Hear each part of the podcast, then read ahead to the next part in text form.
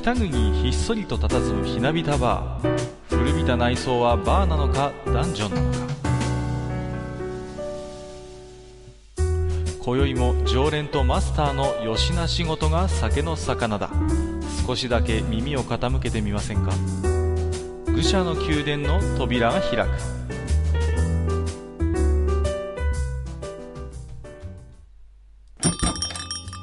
はい、えー、それでは今回はね、えー、前回に引き続きまして、えー、愚者の宮殿1周年記念企画、えー、愚者道書店特別編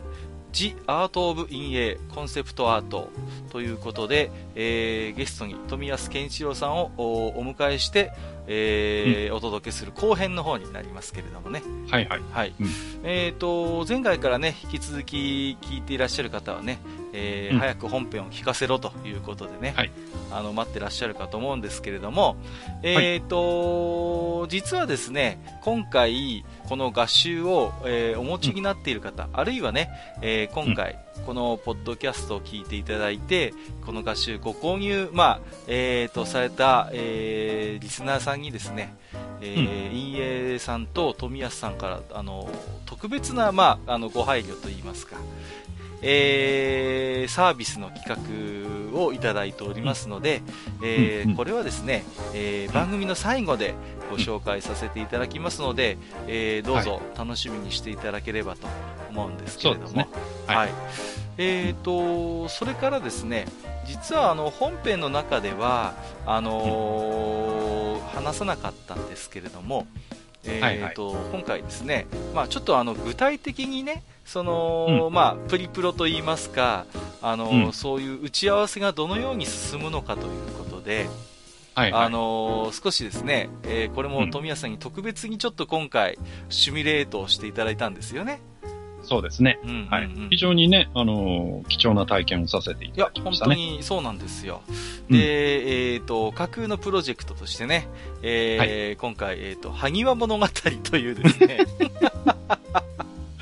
ふざけてますよね本当にもう。えーいやいや、まあうん。でも、あのー面白そうですねとか結構ノリノリだったんでね。はいはい。あのーまあ、そういう架空のプロジェクトのプロデューサーとして、まあ、萩和さんがいらっしゃって、マスターがいて、でまあ、はい。あの、私もそこに入って、で、あの、うん。まあ、あの、富安さんと少し打ち合わせをさせていただくというですね、うんうん。まあ、えーそういうですね、あのー打ち合わせのシミュレートを今回、えーおまけとしてですね、音源ご用意させていただければと思っております。うんで、こちらはあの本編には入ってませんけれども、私どものおポッドキャストのブログですね、ブログの方にこちらの音源がですね、ダウンロードできるようなリンクを貼り付けておきたいと思いますので、はいえーぜひですね、興味持たれた方は、えーポッドキャストの内容に加えまして、えーこちらのボーナストラックと言っていいのかな、えーうんこちらの方もお楽しみいただければと思いますけれどもね。はい。はいえーということでですね、まあ、あまり長々と我々二人が枕で話しているとね、早く引っ込めってことになりそうですので、えーはいはい早速ですけれどもね、えー本編の方の、また引き続き富安さんのお話ですね、えーお楽しみいただければと思いますので、えー本日のマスターでは、えーよろしくお願いいたします。はい。よろしくお願いいたします。時間はちょっとだけ巻き戻ります。はい。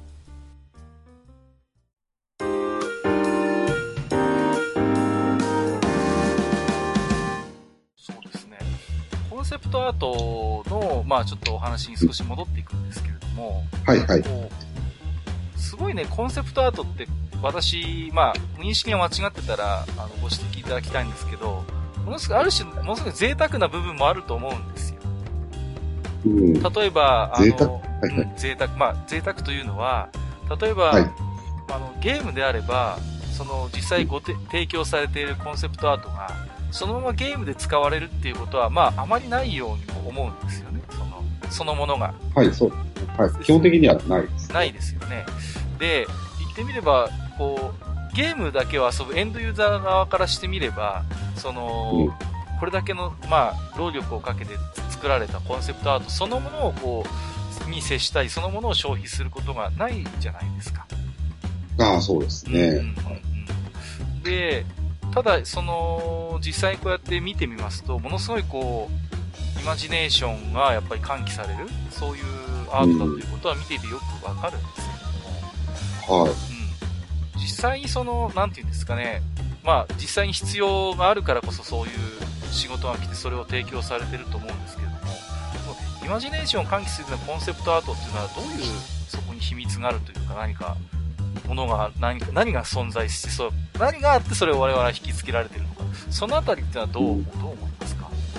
はい。あの、まず、このコンセプトアートって、まあ、要要はかっこいい絵だったりするんですけれども、その、それを、もともと大きなコンセプトがあって、それの表現の一つとしてアートが出てきてるっていうだけであって、その絵の裏側にはやっぱりコンセプトがあるので、そこを感じ取ってもらえてるんじゃないかなと思いますね。で、あと、まあ、さっきちょっとしたテクニックで言うと、さっき言ったミス、わざと見せないかったりとか、想像させるだとか、まあ、あと僕が、やっぱりこれが一番だなと思うのは、怨念を込める。怨念。なんですかね。なんかあの、たとえフォトショップで描いた絵でも何でも、やっぱり、怨念って込められると思うので、すごく本当にこだわって一生懸命描いた作品って、やっぱりなんか力を持ってくるなと感じることがよくあるんですよね。なので、なるべくそういう、なんですか、もう描いた人が忘れられなくなるような、まあ、あの、私も実際にその、ゲームのシナリオを書いたり、いろいろプロットを組み立てたりするんですけども、最近のゲームってものすごくこう、まあ複雑で容量も大変大きくて、まあ、はい実際にそのグラフィッカーさんを見ててもね、あの、うん何人もの人が同時並行的に仕事をしてるじゃないですか。もう、はい一人二人ってことはまずなくて、本当に多くの人が並行してやっぱりやってるわけですよね。で、その時に、やっぱり一つこうコンセプトアートとして太いものが真ん中にやっぱりズドンとないと、やっぱどうしてもこう、世界観とかがちぐはぐになってしまったりとか、それぞれの、はやっぱり絵を、じ実際にゲームの中で使われるグラフィックを描いてる人たちのどこかこう、個性が悪い意味で出てきてしまって、うんうん全体としてあまり統一感がないものになってるっていうことは、実際に私も経験があるんですよ。はい。で、私はあんまりそういう資金的にも組織的にも大きかったり余裕がなかった、大きい、大きくなくて余裕もないところでやってるんで、本当だから今までや、自分が関わってきたものを考えたときに、富谷さんのこういう手掛けるようなものがあればね、あのゲームもっと変わってたよなっていうのは正直見て思ったこともあるんですよ。うんだから、だからそういう、やっぱりなんかこう、そういう意味で私はなんかコンセプトアートって、贅沢だけれども実はものすごい重要で、やっぱり欠かすことのできないものなんだなという、個人的にはそういう印象を持ちましたけれどもね。うん。なんかあの、コンセプトアートってやっぱそれだけで一つ予算の枠になってしまうので、うんあのー今おっしゃったようなことあると思うんですけれども、なんかあの、僕は結構その小さいプロジェクトこそ、あの、やっぱり無駄なことをなるべく減らした方が、あの、まあ予算的に助かるっていうのもあるんで、まあ、コンセプトアートじゃなくてもコンセプトをよく考えて始めるっていうのはすごく有効なんじゃないかなとはよく思ってますね。実際にその、まあ、あのー今お話を伺っていて、そういうち、はい小さいプロジェクトとか、あまり資金的に、あのーうんうんうんそんなに大きくないプロジェクトこそ、一つコンセプトアートを用意するべきじゃないかっていう考えは、うん。でも、私の実感としてまだまだ浸透してないように思うんですよ。はいはいはい。うん。まあ、ね言い方悪いですけど、実際のゲームで使わない絵をなんでわざわざ予算かけてまで作らなきゃいけないの？みたいなことをそうですよね。言う人まだまだいっぱいいるんですよ。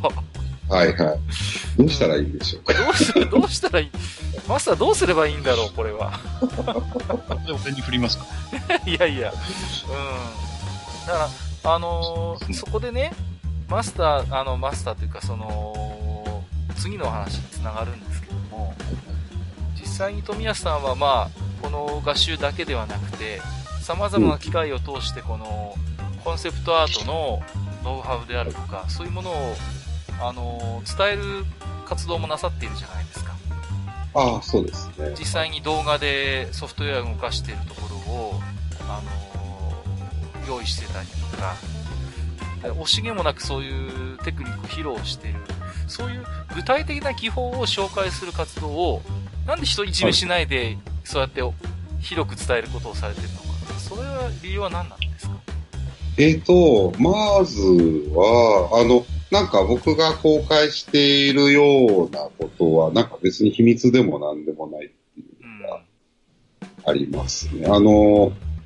なんか普通に、まあ、例えば英語とかで検索するとそういうのいっぱいあって、あの、探そうと思えばそういうものはいっぱい、まあ、時には無料で、あの、うん。探すことはできます。で、僕もそういうのにすごく助けられたりしたんで、まあ、同じように、あの、僕もそういうのを提供しようかなと思ってますね。その、じゃあ、富安さんとしては、やっぱりそういうはい。コンセプトアートを手掛けるような、そういうデザイナーさんとかイラストレーターさん、アーティストの人が、もっともっと増はい。えた方がいいんじゃないかっう。ん。あの、プリプロを大事にもっとしようとかいう、そういう、あの、目標って僕一人でなんか言ってても多分何も変わらないんで、あの、プリプロ大事だよねっていう雰囲気が、もう業界とは言わず、も日本中に溢れてくると、結果として僕も仕事もっとやりやすくなるんじゃないかなとか。きの話ともつながるんですけど、もっともっとそのコンセプトアートっていうのはどういうものかっていうのを、あのー分かっている人間が、現場で増えてくると、多分空気感って変わってくると思うんですよね。そうですね。正直ね、何のアートも、そういうコンセプトアートもない中で、うん、ああでもない、こうでもないっていう時間、ものすごいかけてたりするんですよ、実際に。うんわかります。わかりで、もうね、なんかほんとその辺のイメージのすり合わせを、あの言葉とホワイトボードだけで、うんうん、なりながらやるんですけど、実際にそこにね、一枚お絵が、イラストがバンとあるだけで、随分違うんだろうなっていう体験は正直何度もあるんですよ。はい。うん。だから、そその辺の認識をもう少しやっぱり共有したいっていうのは僕も感じるんですよね。ですよね。僕も全く同じ感じです。うん。だから本当に、で、たまたまなんかそういう取材とかが、まあ、機会があるたびになのでうん言っているという状況ですね。まあ今はちょっとこ硬い言葉になりますけど、やっぱその啓発はい活動というかね。まあまあまあ、そんなようなそうですよね。ね。あと、そうですね。いろいろと、あのー気になるところを質問していきたいんですけれども。どうぞどうぞです。あの、お話できる範囲で。はい。実際にまあ、お仕事なんかちょっと真面目、真面目な話になってませんか？え？いやいやいやいや、大丈夫です、大丈夫です。ええ。なんて言うんですかね？いろいろと、あのーもう、じゃあ少し砕けたというか、ざ脱線しますけれども、私、はいコンセプトアートっていう言葉は、まあちょっと正直そんなにこれまであまり意識したことがなかったんですけれども、はい。一つね、あのー昔コンセプト、昔から好きで、コンセプトアート的な自分が受け止め方をしてたイラストレーターさんとして、往来のりよしさんがいらっしゃるんですよ。で、私あの方の手掛ける、あの、ポ映画のポスターとか、まあゲームのパッケージのイラストもそうですけど、すごく好きで、まあ残念ながら2015年にお亡くなりになってしまいましたけれども、あのー、富安さんは蓬莱のりよしさんの絵とかっていうのは、もちろんご覧になったことはあるかと思うんですけど、ええあのー、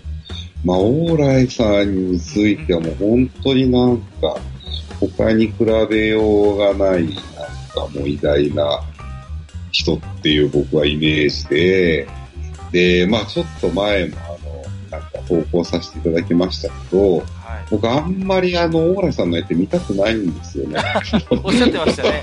おっしゃってましたね。なんていうんですかね、すごい、あの、特徴があって、あの、全部書いてるっていうか、なんですか、まあなんか引っ張られるっていう言い方もしますけれども、なんかその、あの、往来フォロワーにどうしてもなってしまうので、なんか本当に横目でチラッと見て、あ、こういう、こういうエッセンス入れてるんだとか、なんか、その程度にしたいなと。やっぱりあれですか、恐るべき存在っていうところでしょうかね。いやいや、もう、これ恐るべきっていうか、もう、あの、なんていうんですか、すごいとしか言いようがない。いやー、だからその、プロの方が引っ張られるっていうのがすげえなで、しかも多分、往来さんのに引っ張られると、あの、あ、往来さんのに引っ張られたんだなって一発でわかるんですよね。いや、確かになんか、見ててわかります。あの、あ、この人、往来さん好きなんだろうなっていうのはうん、正直やっぱり感じちゃうんですよね。あの、いっぱい見てるとね。うん、はい。なるほまあ、それもいいんですけど、うん、まあ、そう、そんな、僕はそういうような、あの、なんか距離感を保っていきたいなと思ってど。ます。はい。うんありがとうございます。いかがですか、ちょっと、マスターの方もいろいろと多分、聞いてみたいことがあると思うんですけど。はいはい。あの、じゃあですね。はい。えっ、と、まあ僕も本を読ませていただきまして、はいその中に書いてあったエピソードでね、はい、はい。あの、まあ富谷さんが、えー、去る、えー、場所で、こう、はいえー、富谷さんの絵を見せたら、あの、うちで働かないかというお話をされて、はい。で、その、まあどこっていうのが実は、えー、ルーカスフィルムさんだというはいお話がちょっとありまして、はい。まあ、なんかその、ルーカスフィルムさんと、まあ、えー、まあそういうやりとりがあったあたりの話で何かその、えー、今お話できることがあればちょっと聞いてみたいなと思うんですけど。あのーそのコンセプトアートをやりたいなと思った時に、どうしても、あの、昔僕はあの、古本屋さんが近くにあって、あの、ILM っていう、あの、ルーカスフィルムの特集、はいはい。えっと、まあ、すごいそのクリエイティブ集団があるんですけれども、ありますね。あの、そこで働きたいなっていう漠然とした思いがあったんです。あの、スターウォーズが作ってるんですけども、はい、そうですね。で、ま、まさにそこのアートディレクターになんかすごく気に入ってもらえて、あの、えっ、と、なんか働かないみたいな話があったりすごい話ですよね。して、でも、うん、で、僕もその、ちょっと前、あの、お話ししましたけれども、もう海外で働くしかないと思ってて、で、海外で働くんだったらやっぱ、そういうとこ行きたいなとは思ってるんですよね。で、あの、おうじゃあやりますよって話になったんですけど、まあなんかいろんなビザの問題とか、もう本当に細々したいろんな問題があって、結局僕は、あの、海外で落ち着いて、あの、住んで働くことはしてないんですけれども、あの、まあでも本当になんか、何回ですか、結局、多分5回ぐらい、この ILM で働く働かない騒動がありました。向こうもなかなか諦めきれなかったんじゃないですか、そこはやっぱり。うん、多分なんか担当者がそれぞれなんか毎年変わったりだとか、いろんなプロジェクトのリーダーとか、まあそういうディレアートディレクターとかが見つけてくれたりみたいなのがあったりしたんですけども、まあでもすごく嬉しかったです。そう言われたり。またちなみに、はい。あの、今回の、うん画集にもあの収録されてる絵で、あの、ワイルーフっていうはいはいはい。絵がありますよね。ありますね。で、えー先日、はいあの、ローグワンを見に行った時に、はいはい。あるシーンを見て、うん。このワイルーフをあパッと思い出した思い出僕もなんかちょっと思い出したんですけはい。で、あれ？と思って、ど。はい。あれ？もしかして、富安さん仕事しちゃってるのかな？なんていうふうに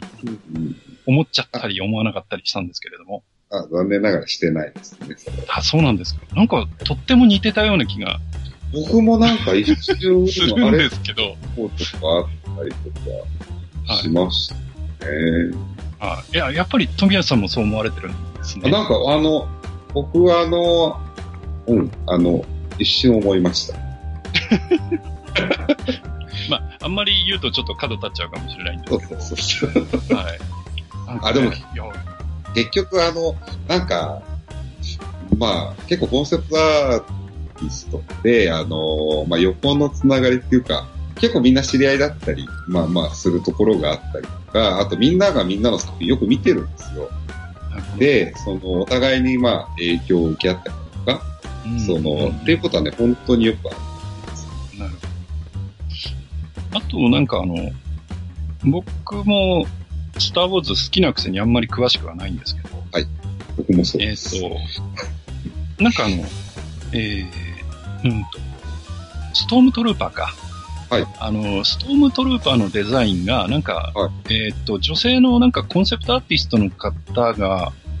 なんか作ったとかなんとか話をどっかでちょっと見てて、ははい。なんか、ちょっとごめんなさい。間違ってたらごめんなさい。あの、なんか、はそんな話を聞いたような、えー、のがあって、はい。やっぱりあれですよね。その、当然、あの、コンセプトアートで作った、その、なんて言うんでしょう。アイテムというか、そういうものが、その、先ほどね、あんまりその目に触れないっていう話はありましたけど、うん。まあ、結果的に作品内でそれが使われてるっていうのは当然あるわけですよね。そうですね。はい。だから、そういう時ってやっぱりこう、なんか作品を、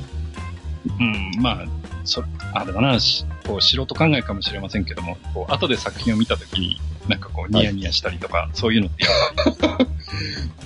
ああ、まあ仕事でやられてたらそういうのはないでしょうね。あの、僕一番最初に自分の作った、その時 あの、なんかい夕方のニュースのあの、犬の脳みその CG を作ってはい、それが夕方のニュースで出た時が僕が一番最初にその公共の電波に乗ったデビューだったんですけれども、はい。その時は本当に机の上に残ってなんか叫びましたけど、最近は、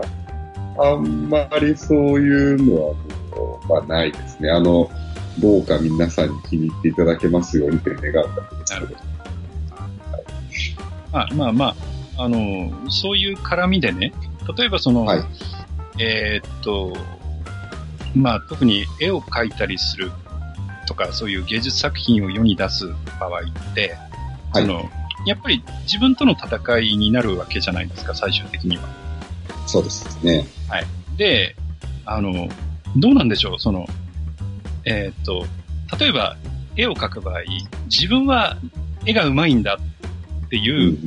その、自信を持っていた方がいいのか。逆にその、変な自信を持ってると、それはその、いい作品を作る上で障害になるのか、うん。それってどっちなんでしょうね。なんかこう、いろいろあるとは思うんですけど、ええそうですね。あの、まあ、これも本当に人それぞれだと思うんですけど、僕は、自分が絵が上手いっていう漠然とした自信みたいなのは、どこかしらで必要じゃないかと思うんですね。ただ、間違いなく本当に絵が上手くなってくると、その自信はもうコッパみじんに砕け散りますね。であの、僕が会った中ですと、あの、すごい人ほど、本当にあの、謙虚勝負みたいになってるんですね。なんか、うんなんか、本当に、なんか、例えば、スター・ウォーズのなんかデザインしてる人とか、誰よりも腰が低いというか、その、なんかもう本当に修行中なんでいろいろ教えてくださいみたいなこと言い出すわけですよ。なんかそういう人が。あんまり、あんまりじゃあ、その、なんかこう、先生お願いします、うむ、みたいな、そういう感じの人はあんまりああ、もう、そんな人は多分、あんまりいないと思います。いらっしゃらないってことなんですね。はい。やっぱりそうで、ぼ僕はあの、でも、そんな修行中の僕だけど、なんか努力したら、上達できるとどこかで信じてるみたいな状況ですね。はい。なんか真面目に言っちゃってます。いや、やっぱり各あれなのかね、そういうとこは、まあ、いろんなとこでやっぱあるのかな。その、あんまり自信持ちすぎるのは良くないっていうのはやっぱり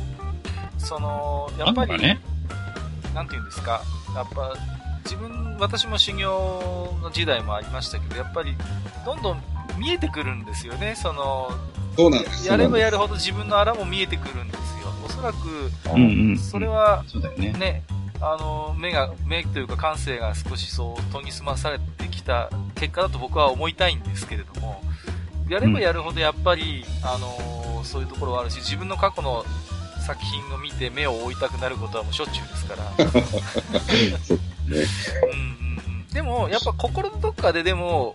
私も俺が一番うまいっていう気持ちだけは、どっかに一かけらだけは持っておきたいっていう感じですかね。そうですね。もう本当家族ぐらいにはたまにはそういうこと言いたいなと思いますけどね。そうだよね。だから、全く自信がない状態じゃ、なかなか、うん。やっぱりその、そその時のベストを出したいっていう気持ちはやっぱあるんですよね。だから、そうですねうん。その瞬間瞬間でまあ、大した手持ちがあるわけじゃないけども、ただ、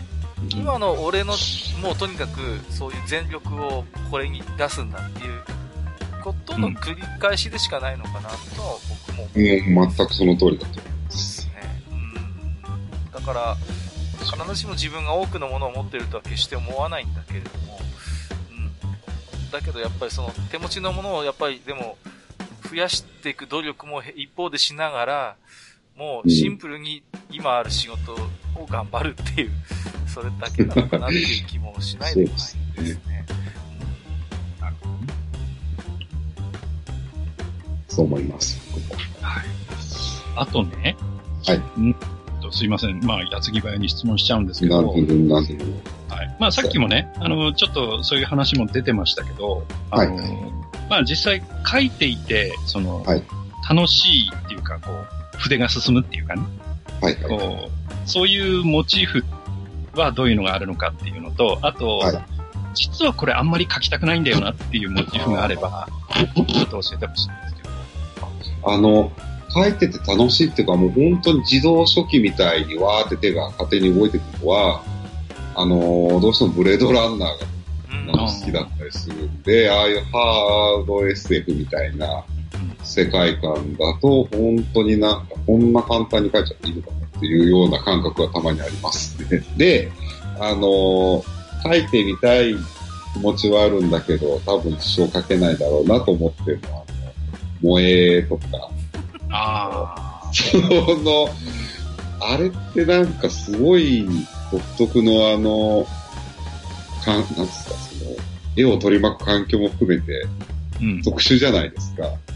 まあそうですね。うん、だから、まあ描けないなぁとは思ってますね。私なんかまさにその萌えに囲まれながら仕事をしていですよねる立場なので、うん、なんて言うんですかね、自分はそれがもう当たり前にはなってるんですけども、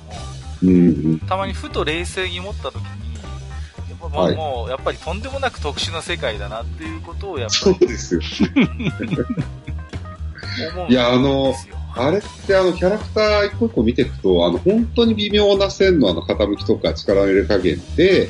あのその個性が感じたりとかしているじゃないですか。あのー、でなんていうんですかね、その、富安さんが手掛けるようなコンセプトアートというのは基本的にないんですよね。で、うん。どこうんに。世界観を投影させるかっていうと、もうね、キャラクターしかないんですよ。我々のやってる仕事、ゲームの仕事っていうのはもう、あらゆる情報をもうキャラクター、美少女キャラクターに全てを修練させていくっていう作り方をすごすぎる。するんですよ。もう、だから、多分コンセプトアートではないんだけれども、何かシナリオのすり合わせとかミーティングするときに、この女の子の立ち絵だけバンと貼ってあって、じゃあこの子はこういう性格で、こういう喋り方でとかっていう、そこから全ての物語を作っていくっていう作り方なんで、うん。だからもう、すごい。いや、うん全然畑がそういう意味では違うんですよね。うんだから本当に細かい顔の傾き何度とか、本当髪のうん、髪型のちょっとした違いとか、そういうところで、全てをこう、あの、賄ってしまうっていう世界ですよね。うんうん本当に記号ですよね。なんかうん、基す本ごい細分化された。うん、数、もう限りなく細分化されたもう記号、ほんと、ね、あのーキャラクターの一覧とかバーっと見ると、もう細密が見てるような感覚になりますよ。本当でも、だからその、そういう背景を理解してないと、うん、なんかあのジャンルには、ではとても戦えないなと思って、ます。うん、本当になんか独特の言語が飛び交う。また多分、うん、全然違う感じなんでしょうけども、あのー画集の中で、直接その、はい今お仕事として描いてるわけじゃないんだけれども、なんとなくこう、はいはい描き続けている絵っていうのがご紹介されてるじゃないですか。あ、ありますね。うん。こう、今何かすぐにこれが仕事に結びつくわけじゃないんだけれども、何か書いているっていうようなものがあって、それがまあ今さ、さっきね、あの、お伺いした、まあ、ブレードランナーの話じゃないですけど、はいはいそういう。部分とちょっと繋がってくるのかなっていう気もするんですよね。うん。そうですね、そうですね。なんかあの、あ、こういう表現してみたいなと思うのを試してみたりだとか、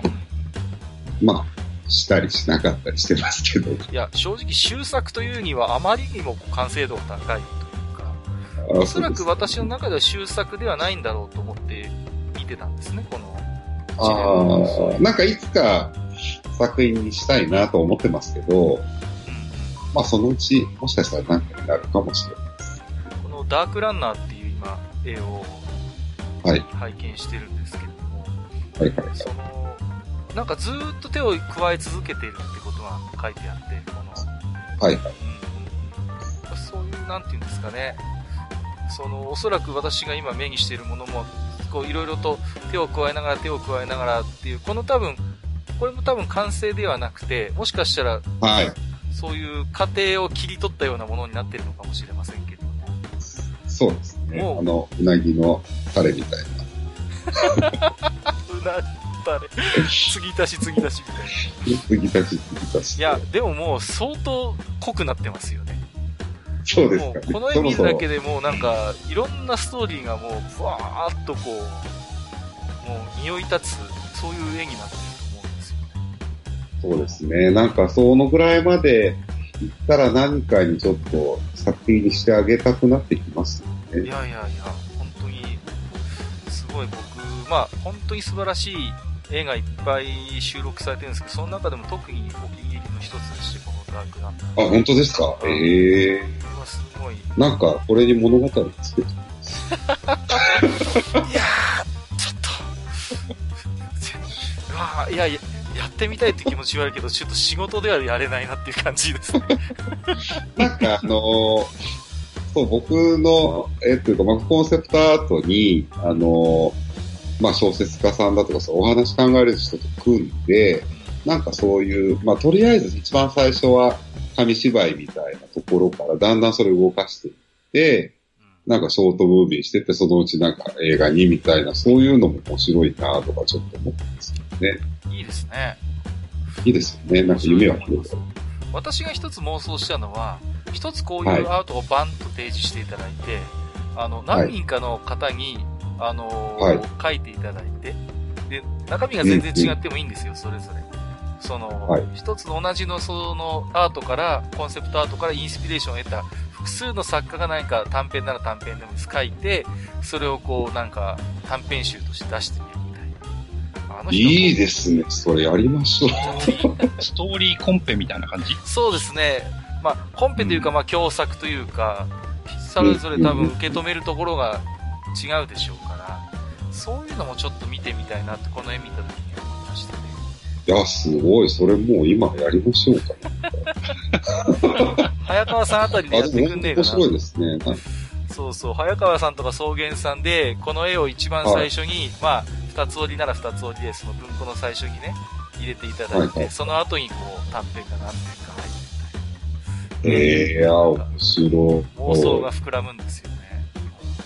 いいですね、そんなの。うん。いや、本当に、だから、うん、これぞコンセプトアート。まあ私みたいな人間が言うと偉そうに聞こえちゃうかもしれませんけど、本当このダークランナーっていうから私そういうイメージを持ちましたけど、これぞコンセプトアート。ええー、ありがとうございます。でなんか本当にそんな話、今度、誰かにしてみます？あ、ぜひ。もう、その際には閣下にまたあの相談に乗ってもらいます。ああ、もう、もう、もう、もう、100冊でも1000冊でも、もう、もう取り次ぎから。結構今、あの、すごい脱線しますけど、あの、本ってなかなか出しづらい時代になってまして、ある種、ある程度吐ける数を見て、スリブ数を決めてるんですよね。でそういう時に、あの作家さんによっては身内で何冊買うから、100冊買うから、なもっと釣ってくれとかそういう話もあるんですけど、もうもしそういう話が来るんだったら、ちょっと、僕の知ってる本屋はさ、なんか、だからいっぱい仕入れるらしいから、もっと吸ってよとかね。言ってもらってもいいのかなっていう。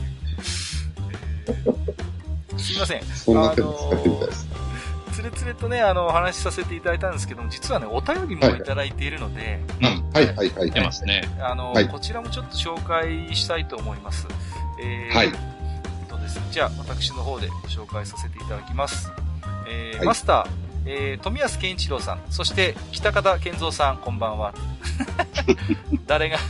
誰が水湖伝やって感じですけど。にごりさんですね、にごりです。えーああ、出た。はい、出た出た えー、富安さんのお仕事で小説の表紙イラストもしていると調べたところ、読んだことのある小川一水さんの店名のしるべがあり、とても驚きました。壮大なスペースオペラにぴったりなイメージですね。思わずまた読み直しています。えーゲームにおけるコンセプトアートについてなのですが、恥ずかしながらゲームを作る過程というものを理解していないので、今回の愚者の宮殿で勉強できたらなと切に願っております。密かに富安さんのゲームセンター話も楽しみにしていますが、ということで、えー、打足です。えーコンセプトアートとはまた違うかもしれませんが、聖剣伝説2のメインビジュアルを手掛けた磯野博夫さんのパッケージイラストに心を惹かれたのを強く覚えています。かっこして、マスター、スクエアの話でごめんなさいって書いてあるんですけどもね。えーファンタジー RPG ではキャラやモンスターを押すパッケージが多い中、そこにあるのは圧倒する存在感を持った写実的な樹木。そうか、この景色に行くためのゲームなんだと子供の自分はそれだけで感動しました。アートが引きつけるのか、引きつけるのがアートなのか。そんなことはどうでもよくなってずっと眺めていたくなる、そんなパッケージでした。長々と失礼しました。それでは、ということでいただいています。うんうんうん。ありがとうございます。やっぱりあの、店名のしるべの話も出てきましたけれども。にごりさん、妖怪の、そうです、そうです。そうです、そう妖怪の、はい妖怪話。僕はあの、川男、すごい好き。川男いいですよね。川男最高ですよ。うん何事かをこう、ね、つぶやいて。ま あね、あのー、みのりさんも実は、あのー結構、イラストとか、まあ、あの、趣味でか描いたりする方なんで、あ、そうなんですかうんね。で、みのりさんも実はこのジアートオブインエコンセプトアートを買ってましたね。あありがとうございます。はい。で、あの、聖剣伝説2のなんかね、えー、話されてましたけど、これね、はいあの、パッケージイラスト本当に確かにインパクトが強くてね、うん、かっこいいですよね。かっこいいですよね。うん。はい。普通はやっぱりこうキャラクターを前面に出すのが、まあ、セオリーなんですけども、あえてそういうものを排して、あの、非常に、なんていうか、印象深いパッケージだったな、ということで、あれもまあ、広い意味ではまあ、コンセプトアートと言ってもいいのかなっていう、まあ、ちょっと、そうですね。なんか僕はあの、えっ、と、確かね、あの絵、机にさんに打ち合わせに行った時に、なんかの機会です。原画をえ？ちらっと出した見たことがあるんですよ。そうですか。で、それで、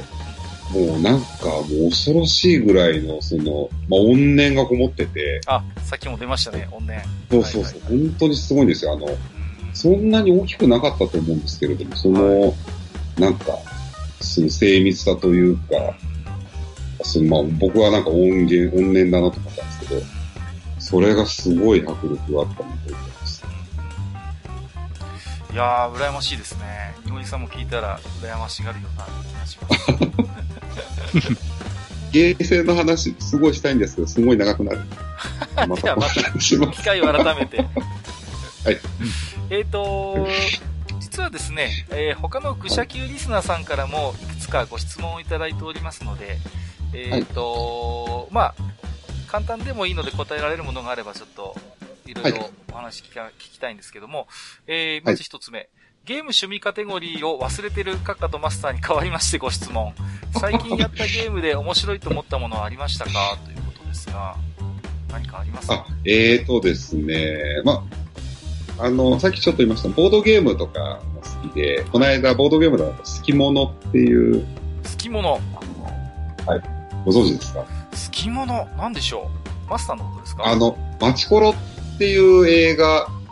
はいはいはい、はい、マチコロっていうゲーム。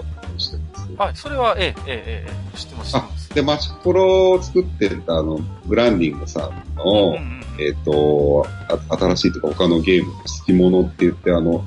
有名なお茶碗とか、うんうん、あの、あ名品を集めてくる。はいはいはいはいはい。あのー、あれですね。あれに近いというか、なんだっけ、漫画でありますよね、なんかそういう。ああ、そうそうそうそう、ね、ヘウゲモノヘウゲモノですか？あの、うん、古田織部の話でしたっけ？そうそうそうそうそう。あれに 近いような。まあ、ああいうので、そうそう、あれがすごい面白かったな。っていうのが、まあ、ボードゲームで、はい、ゲームだと僕いろいろ、まあ、まあ、勉強も兼ねて、ちょっといろいろやってたりするんですけれども、ああ、これ面白いなと思う。ちょっと、多分ちょっと古いんだと思うんですよ。Paper Please っていうゲームご存知ですか？ Paper Please えペ、ペ、 Paper Please。 Paper Pleaseえっと、まあ、ちょっと検索していただくとわかるんですけども、はいはい、iPad とかでできるんですけれども、はいはいはい、あの、陸路国境の、えっ、ー、と、国境監視員に自分がなって、で、なんかそこでいろんな世界情勢とかをちょっと垣間見たりするゲームなんですけれども。ああ、すごいですね。今見てますけれども。うん。これすごいんですよ、なんか。へ入国審査官みたいな。そうそうそうそうそうそう。別にあの、ピンクの夫婦が出てくるわけじゃないんですね。いや、そっちの方じゃないですか。そうです。はあ。これなんか、ちょっと、なんていうんだろう、今までやってたゲームと違うなと思って面白かったです、いや、ちょっとこれ全然知らなかった。いや、面白そうですね。うん、ぜひぜひ。後で、はい。なんかでも評判もかなりついてるんです、ね、あ、そうなんですか。いやいやいや。うん。いいですね。ちょっとこう、共産権の匂いがしていいですね、ちょっと。そうそう、そうなんですよ。なんか1900、なん、なんか冷戦の時代の、まあ、ある架空のその社会主義国みたいなところの、なんか、作ったお話なんです、ね。はいはいはいはい。えー、面白いです。あ、ちょっと面白いゲームをご紹介いただきました。ありがとうございます。はい。では、次の質問です。えー、はい。一般の方も参加できるようなデジタルアートのワークショップはされてますでしょうか？もししているとしたら、どんなことをするか、ちょっとだけ教えていただけないでしょうか？もしかしたら行きたいけどくすぶってる人がいるかも、ということでいただいております。えっ、とですね、はい、ワークショップであの、お絵描き教室みたいなことはやってないんですけれども、はい、あの、なんか、まあ、たまにいろんなところで、あの、まあ、講演みたいな、なんていうんですかね。まあ、大勢の人相手に喋ることはたまにやってます。はいはいはいはい。で、内容は、まあ、なんか絵描くこと、まあ、実際に絵描きながらなんかこう、なんか無駄話というか、絵に関するいろんなこと言うのもまああるんですけれども、最近は割とそのコンセプトってどうやって作っていくんだろうみたいなお話をすることが多いですね。その、やっぱり、じゃその技術的な部分だけではなくてそういうそもそもそのコンセプトをどういうふうに練り上げていくそうですね。そういうの話もあるし、はい、ああじゃあ、ね、あれですね。結構あの私みたいな人間がいても参考になるのかもしれないな。あいえいえ絶対あ僕はあの面白いと思ってやってます、ね、あちょっと興味が出てきましたけれども。はい。えー、ありがとうございます。はい。次の質問です。えー、現在スマホを中核としたゲームが世界を席巻していて玉石混交ではあるけれどデジタルアートが一般の間でもかなり地位を上げているのではと感じています。富安さんはスマホゲーについてどういう風に感じていますかということでいただいております。なんかちょっとさっきもお話ありましたけど、なんかもう最近はスマホのゲームっていう、なんか分け方自体があんまり、なんか考えなくてもいいのかなと思ってそうですね。で、で、なんかもうスマホってなんかまたすごいいろんな可能性秘めてて、なんかゲームっていうか、よりもなんかあの、なんていうんですか、まあちょっとかっこいい言い方しますけど、経験？あの、そういう楽しんだっていう経験だとか、そういうものに変わっていくんだろうなと思ってますね。でそうなってくると、あの、なんかその、今、いわゆるスマホゲームで使われてるあの、いわゆるあの、絵師さんみたいな人たちが描かれたデジタルアートとか、もう別に全然、あの、すごい綺麗だし、あいいな、すごいなと、普通に見てます。かえってね、でもなんかいるあの、はいあ、すいません。あのースマホゲーム、まあ、ああいう操作系みたいなものにな、が、まあ、本当に普及してきて、どんどん逆にデジタルアートが、本当に、これまで以上に逆に注目されてる側面もあるのかなっていう気。はい、はい、そうですね。ものすごい、ね、画面に載せられる情報量がそんなに多くないじゃないですか。そういう時にう、んやっぱりそれこそコンセプトアートじゃないけれども、その、イメージとしてのその情報が実は相対的にすごく重要になっていて、あの、はい私、ソシャゲの仕事してて思うんですけど、どんどんどんどん文章って逆に力を失いつつあるんですよね。そんな、えー、すぐ飽きられてしまうので、あんまり長はい文作れなくなってるんですよね。もうとにかくわかりやすく。あ、そうなんでわすかりやすくわかりやすく単文で単文でってなってるんで、かえって難しくなってる側面はあるんですけれども、まあ、その中で本当に相対的にのイメージとかデジタルアート、まあ本当に、うん、重要になってきてるなって、正直これは肌で感じますね、私はね。うん、うん。あの、ここで言うデジタルアートって、うんどういうことを指し示してます？どうなんですかね？例えば、あの、うん、端的に言うと、まあ、あのいわゆるカはい。ード、カードゲームっていうんですか、ああいうものもあるうん、うん、じゃないですか。うん。あの、いシャドウ、シャドウバースみたいな、ああいう結構一枚一枚のイラストがすごい書き込まれてるものもありますし、あるいはうん、ソシャゲでもその、画面の背景として常にあるような、何かこう、なんていうんですかね、そういう風景のイメージとか、うん、うん。ありますね。ああ、なんか、少し存在感が、それまでのゲームよりもやっぱり高まっているのかなっていうところも正そうで直感じすね。しかも、あれなんか、あの、そのイラストレーターさんの、なんか良さもどんどんそこで開発されていったりしてって、いいですよね。うんでもなんかもしかしたら、あの、まあ、なんかたまに、そのやりとりの中で問題があったみたいな話は聞こえてくるじゃないですか。うんそうですね。まあだからそういう、なんか問題、まあも、まああるんだろうけど、まあでも、あの、なんか素敵な絵が世の中に増えるのがいいんじゃないかなと思います。なるほど。えーと、では次の質問です。えーはいデジタルアートの専門学校で講義をしているとの情報をネットで拝見しました。えー富安さんが心に残った学生さんの作品や言動などはありますでしょうか？ということで。ああの、デジタルアートの専門学校で講義っていうのはなんか、あの、なんか何回かしただけであ、別にあの先生をやってるわけでははい。ないです。なるほど。講演的な。で、えっ、うんと、学生さんの作品や言動。えーえっと、僕あの、先日、あの、インドネシア、あの、東南アジアのインドネシアで、はいちょっと、あの、イベントに呼ばれて、その講演みたいのしたんですけれども、はい。で、その時来てくれた、その、まあ、目の前に何何人か座ってるんですけれども、その人たちのそのなんか、やったるでオーラみたいのがすごくて、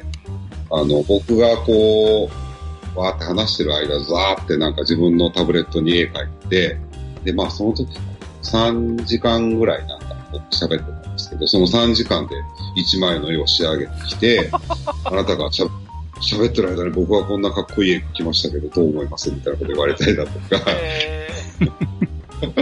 だなんかそういう、あの、なんて言うんでしょう。闘志むき出しというか、そういうのは、なんかすごいなぁと思ったのがありましたね。そういう、なんていうんですか、結構、まあ、ギラギラというか、熱い時代ってでもなんか、必ず必要な気もするんですよね、なんかね、その。そうですね、そうですね。なんか自分自身もあるなって思いますもんね、なんかそういう時代っていうか。ただちょっとびっくりしました。そうですね。ちゃんと話は聞いてたのがちょっと気になりますけどね。そうそうそうそう。えー、でも、でも、はいあの、日本でも、はいあの、すごい真剣な顔をしてくる人とかばかりで、あのそういう人はやっぱり僕も真剣になるべくお返ししたいなと思ああ、なるほど。うんそうですねありがとうございます。はい。次の質問です。えーはい海外のアーティストの方とお仕事もされると聞きました。えー変なの、すごいの、とんでもないの、何かあればご紹介お願いします。ああ、これは結構いますよ。あの 僕、一番最初に驚いた人は、あの、すごい、まあ僕みたいなああいう、なんですか、もう、きらびやかな絵を描いてるんですけれども、その人あの、普通あの、こういう絵描く人って、まあ、ワコムさんのペンタブレットとかで描くじゃないですかうん。。はいはい。その人は、それが持ってなくて、あの、普通にマウスで描いてたんですよ。それはそれですごい技術というか、とすごいですよ。びっくりしましたよ、本当に。すごいですね。ああ、独、独学というか。の、独学で、あの、本当に、まあ、すごいかっこいい、あの、背景の中に、あの、可愛い女性のキャラクターが、なんかすごい衣装を着ているんですけれども、全部マウスで描いてました。筆筆圧とかどう、どうするんですかね？どうするんですかね？なんか、まあそういう設定がフォトショップでできるんで、まあそれで描いてるんですあよ。あ、なるほど。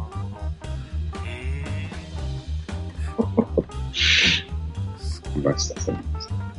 で、あとは、僕、その、まあ、アメリカで見た人で、うわ、この人すごいなと思ったのは、あの、カラリストっていう職業があるんですけれども、はい。それは、あの、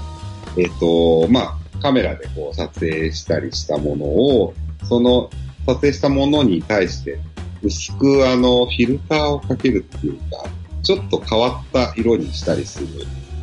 そういう色を操る人、カラリストっていうんですけども、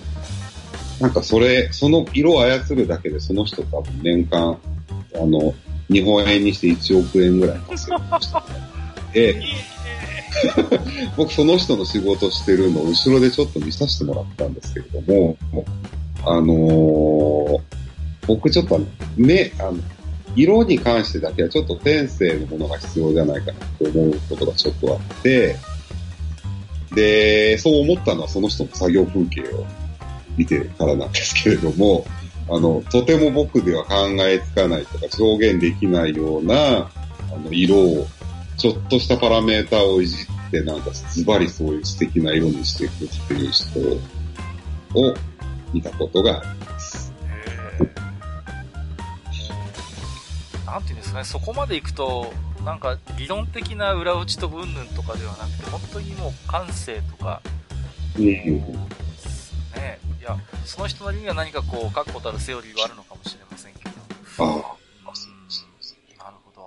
まあでも本当にあれは、なんか才能ってこういう風に分かりやすいんだなと思いました。うんありがとうございます。はいえっ、と、質問としては最後になります。えーはいはい最近プレステ4で復刻したバトルガレッカ買いましたかってことで、これはの、買ってないんですよね、これ買います。ああ、そう。好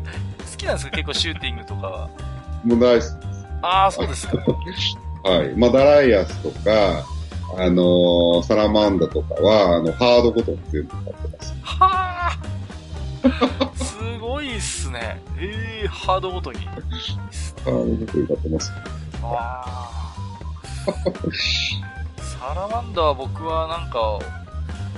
昔クリスマスプレゼントでもらったことがあります。あの、え何版？ですファミコン版ですよ。あの、スケルトンああ、いいですよね。スケ、スケるやつ。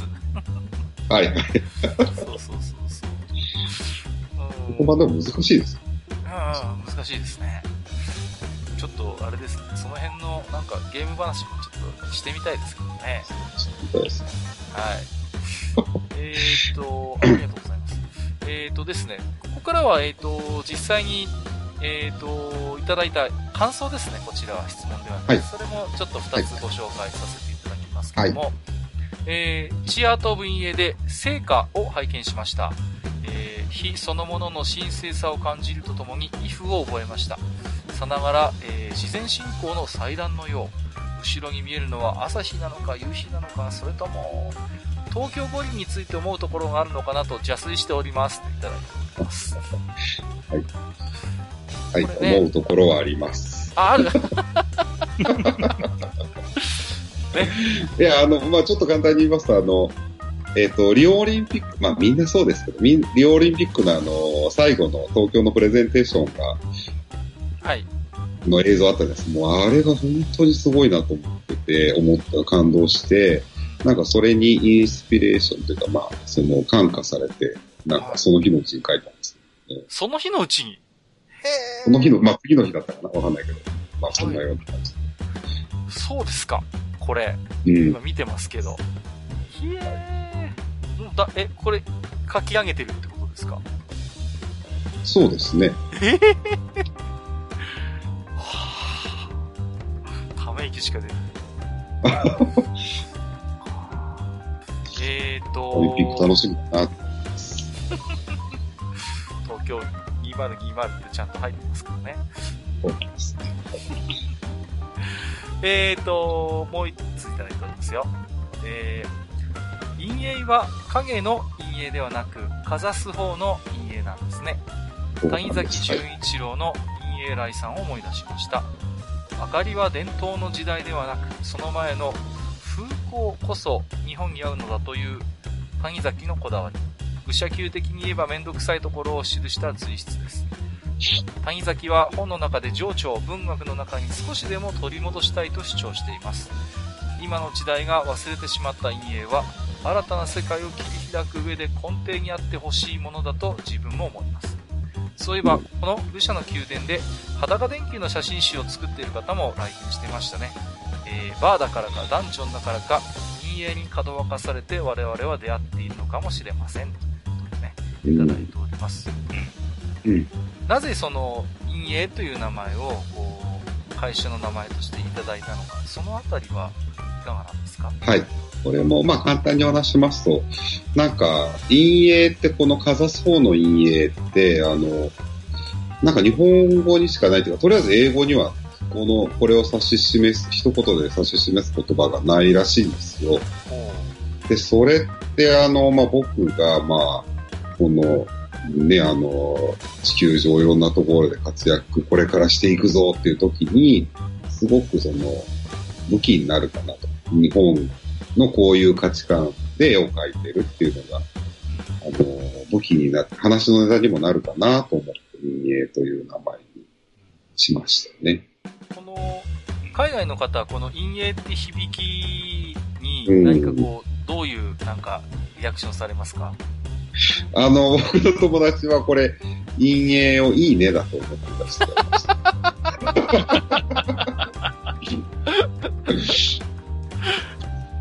ちょっとあの、アナグラムあとなそうですね。あとなんかあの、僕の絵ってあの、日本で見るとす、なんかちょっとハリウッド的とか、ああいう風に感じられること多いんですけど、逆に、ああの、欧米の方から見ると、すごいなんかアジアテイストとか日本っぽいねって言われたことがあって、なんかそれが面白いなと思って。で、僕の個性ってそういうところにあんのかななんてことを思ったりしてます。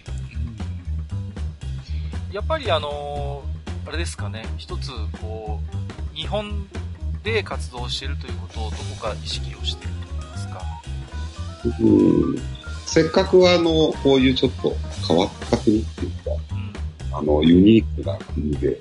あの、生きていられるので、なんかそこはやっぱり売りにしたいなと思いますね。なるほど。えー、ありがとうございました。は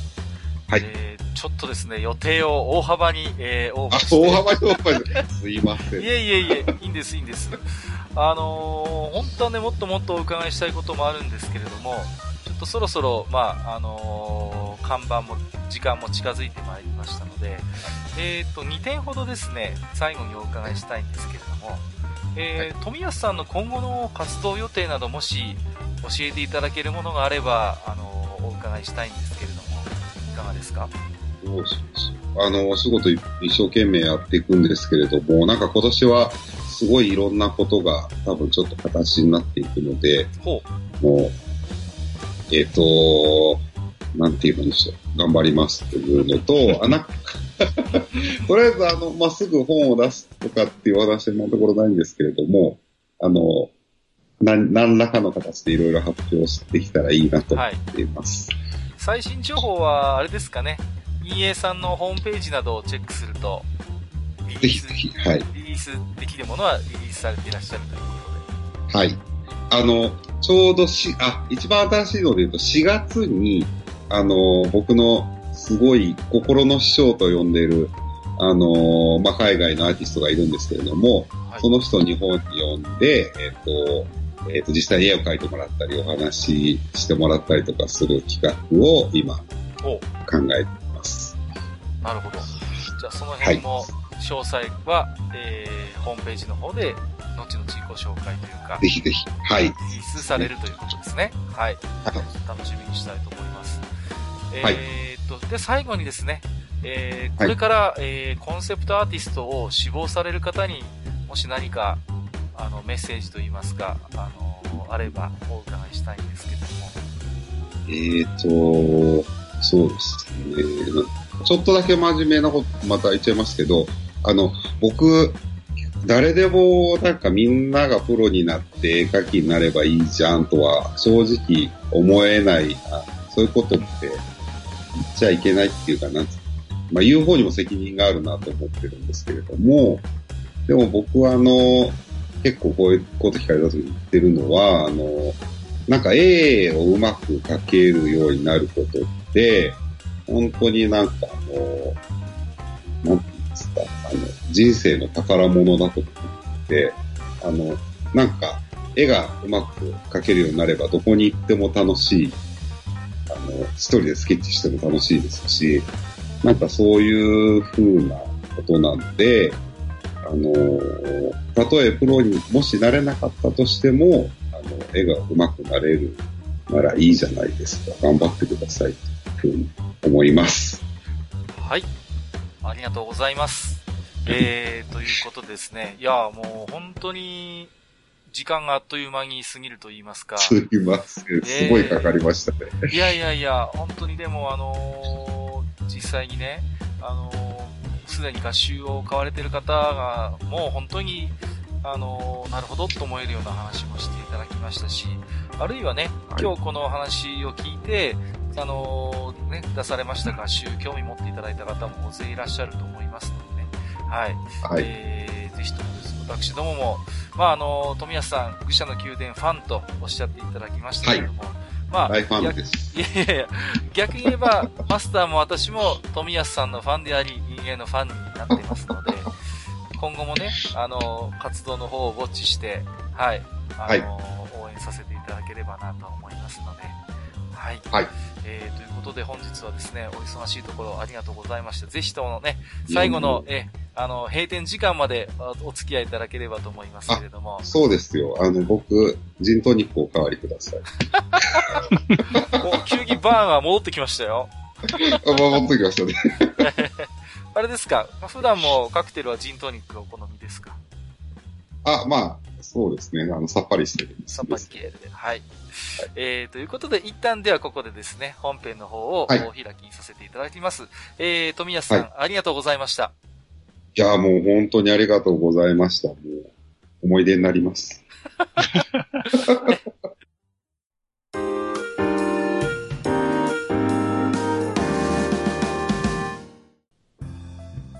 はい、え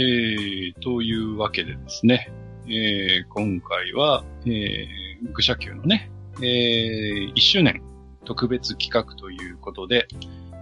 えー、富谷さんにお越しいただきましてね、えー、楽しいお話をいろいろ聞かせていただきましたけれども、ええー、時間もね、えー、もっと取りたいところですが、えー、この辺で今回は、えー、看板ということにしたいと思います。はい。えー、富安さんもお忙しいところ本当に、えー、お時間を作っていただきましてありがとうございました。ここでですね。ありがとうございました。えー、ここでですね、改めまして、えっ、ー、と、富安さん、そして陰影が、えー、手掛けられました本のご紹介をさせていただければと思います。えっ、ー、と、まずはじめにですね、えっ、ー、と、2015年の2月に、え出ておりますが、えー、ファンタジーの世界観を描くコンセプトアーティストが作るゲームの舞台、その発想と技法という本が、えー、こちらは MDN コーポレーションの方から発売されております。えーと、価格の方が本体価格で2400円ということでね。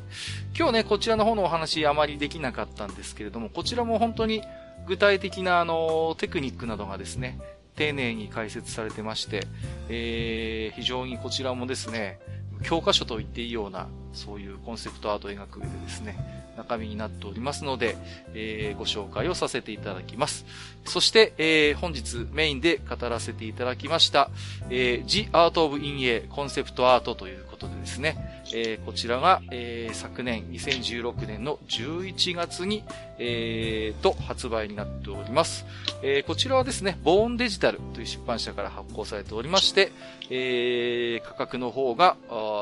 税別4000円ということでね、中身が本当に詰まってて、これまでの富安さんのいろんな本当にお仕事がね、本当凝縮されている一冊じゃないかなと、え、思っております。はい。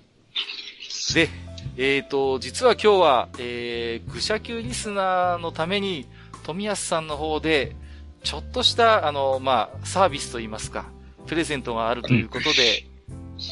よろしいんですね？はい、大丈夫ですよ。えっとですね、あのー、まあ、リスナーさんの中ですでにこの合集お買い求めになられた方、あるいは今日、えっ、ー、と、興味を持って、えー、買われる方いらっしゃると思うんですけども、えー、抽選でですね、えー、愚者級リスナー10名様、えー、富安さんの方でですね、えー、合集にサインをしていただけるということで、えー、お話をいただいております。で、えっ、ー、と、そうですね。2月いっぱいぐらいまでにしましょうかね。応募ね、マスター。大丈夫ですか？それぐらいで。これから買われる方のことも考えて。そうですね。はい。うん、ではですね、画集を、えっ、ー、と、買われた方で、えー、著者の富安さんのサインをお求めの方はですね、えー、私どもの愚者の宮殿ブログのお便り投稿フォームの方に、えっ、ー、と、富安さんサイン希望ということでですね、えっ、ー、と、ハンドルネームとですね、えっ、と、メールアドレスを添えてお申し込みをいただければと思います。で、私どもの方で、え2月の末で締め切らせていただきまして、えっ、と、公正公平な抽選をさせていただきまして、10名様ですね、最大で10名様、えっ、と、お返事をさせていただきますので、えっ、と、当選されました方はですね、えー、まあ、具体的にはお返事のメールで、えっ、と、説明いたしますけども、陰影様の方にお買い求めになられた、えー、合集をですね、送っていただきますと、えー、富安さんの方でそこにサインをしていただいて、で、えー、返送分のね、送料は、イエ様の方で今回ご好意で、えー、ご負担をいただけるということですので、えー、もちろんです。はい。はい、ありがとうございます。皆様、えー、ぜひですね、えー、もう買われている方も、これからね、買われる方も、ぜひとも、ふるってご応募いただければと思いますので、よろしくお願いいたします。はい。えー、すいません。あの、はい、ちょっといいですか？あの、えっ、ー、と、その、サインするときに何々さんへって大体書くことが多いんですけれども、はい、そのお名前と、まあ、もしよかったら、その、応募するときにちょっと感想なんて書いていただけると大変嬉しいです。そうですね。ぜひともそこは、はい、え、あのー、合詞を読んでみて、見てみてのね、感想も添えていただくということで、えー、お願いできればと思います。はい。えー、ということでですね、えー、本当に長時間にわたりまして本日お付き合いいただきましたけれども、えー、いかがでしたでしょうか富谷さん、この愚者の宮殿。えー、いやー、もう、嬉しかったです。なんか、いろいろと。また、あのー、これが、あのー、更新されますとね、いろいろと多分、はいツイッターやメールでもお便りなど置き手紙もまたいただけると思いますので、番組ああ、すごいですね。番組の感想などもいただけるかと思いますので、まあ、あの、普段からこの牛舎の宮殿聞いていただいているということですのでええ、ええ、本当に聞いてます。いや、そちらの方も楽しみにしていただければと思いますけれどもね。はい。はい。で、えっ、ー、と、すいません。全然関係ないんですけど、最後にいつも私ども、あの、次回の、あの、予定も、あの、ここでお話を、はい、していますので、はいはい、すみません、はい、あの、関係なくなってしまいますけども、えっ、ー、と、62回ね、の予告ですけどもですね、次回のテーマが、えー、息が長いぜ、ヤンキー漫画ということで、まあ、あのー、いわゆる典型的なね、突っ張りヤンキー文化っていうのはもう随分廃れてしまったんですけれども、なかなかどうしてね、あの、形を変えながら、今も、あの、根強い人気があるんですね、このヤンキー漫画。ですので、まあ、あのー、昔の懐かしいヤンキー漫画から最近流行りのね、あのー、人気のヤンキー漫画なんかも紹介しつつですね、えー、そういうヤンキー漫画文化というのはどういうものなのか、マスターと二人でいろいろ考えながらおしゃべりをしていきたいと思っております。はい。えー、ということでですね、えー、もしかしたら今回が最長になってしまうかもしれませんけれども、えー、えー、ですか？はい。えー、お付き合いいただいた、えー、リスナーの皆様も本当にありがとうございました。えー、ここまでお相手をさせていただきましたのは、えー、私こと、閣下と、えー、私こと、ハニワと、あ、えー、私こと、富安健一郎でした。本日もご聴取いただきまして、ありがとうございました。ありがとうございました。次はゲーセン話だね。いいですね。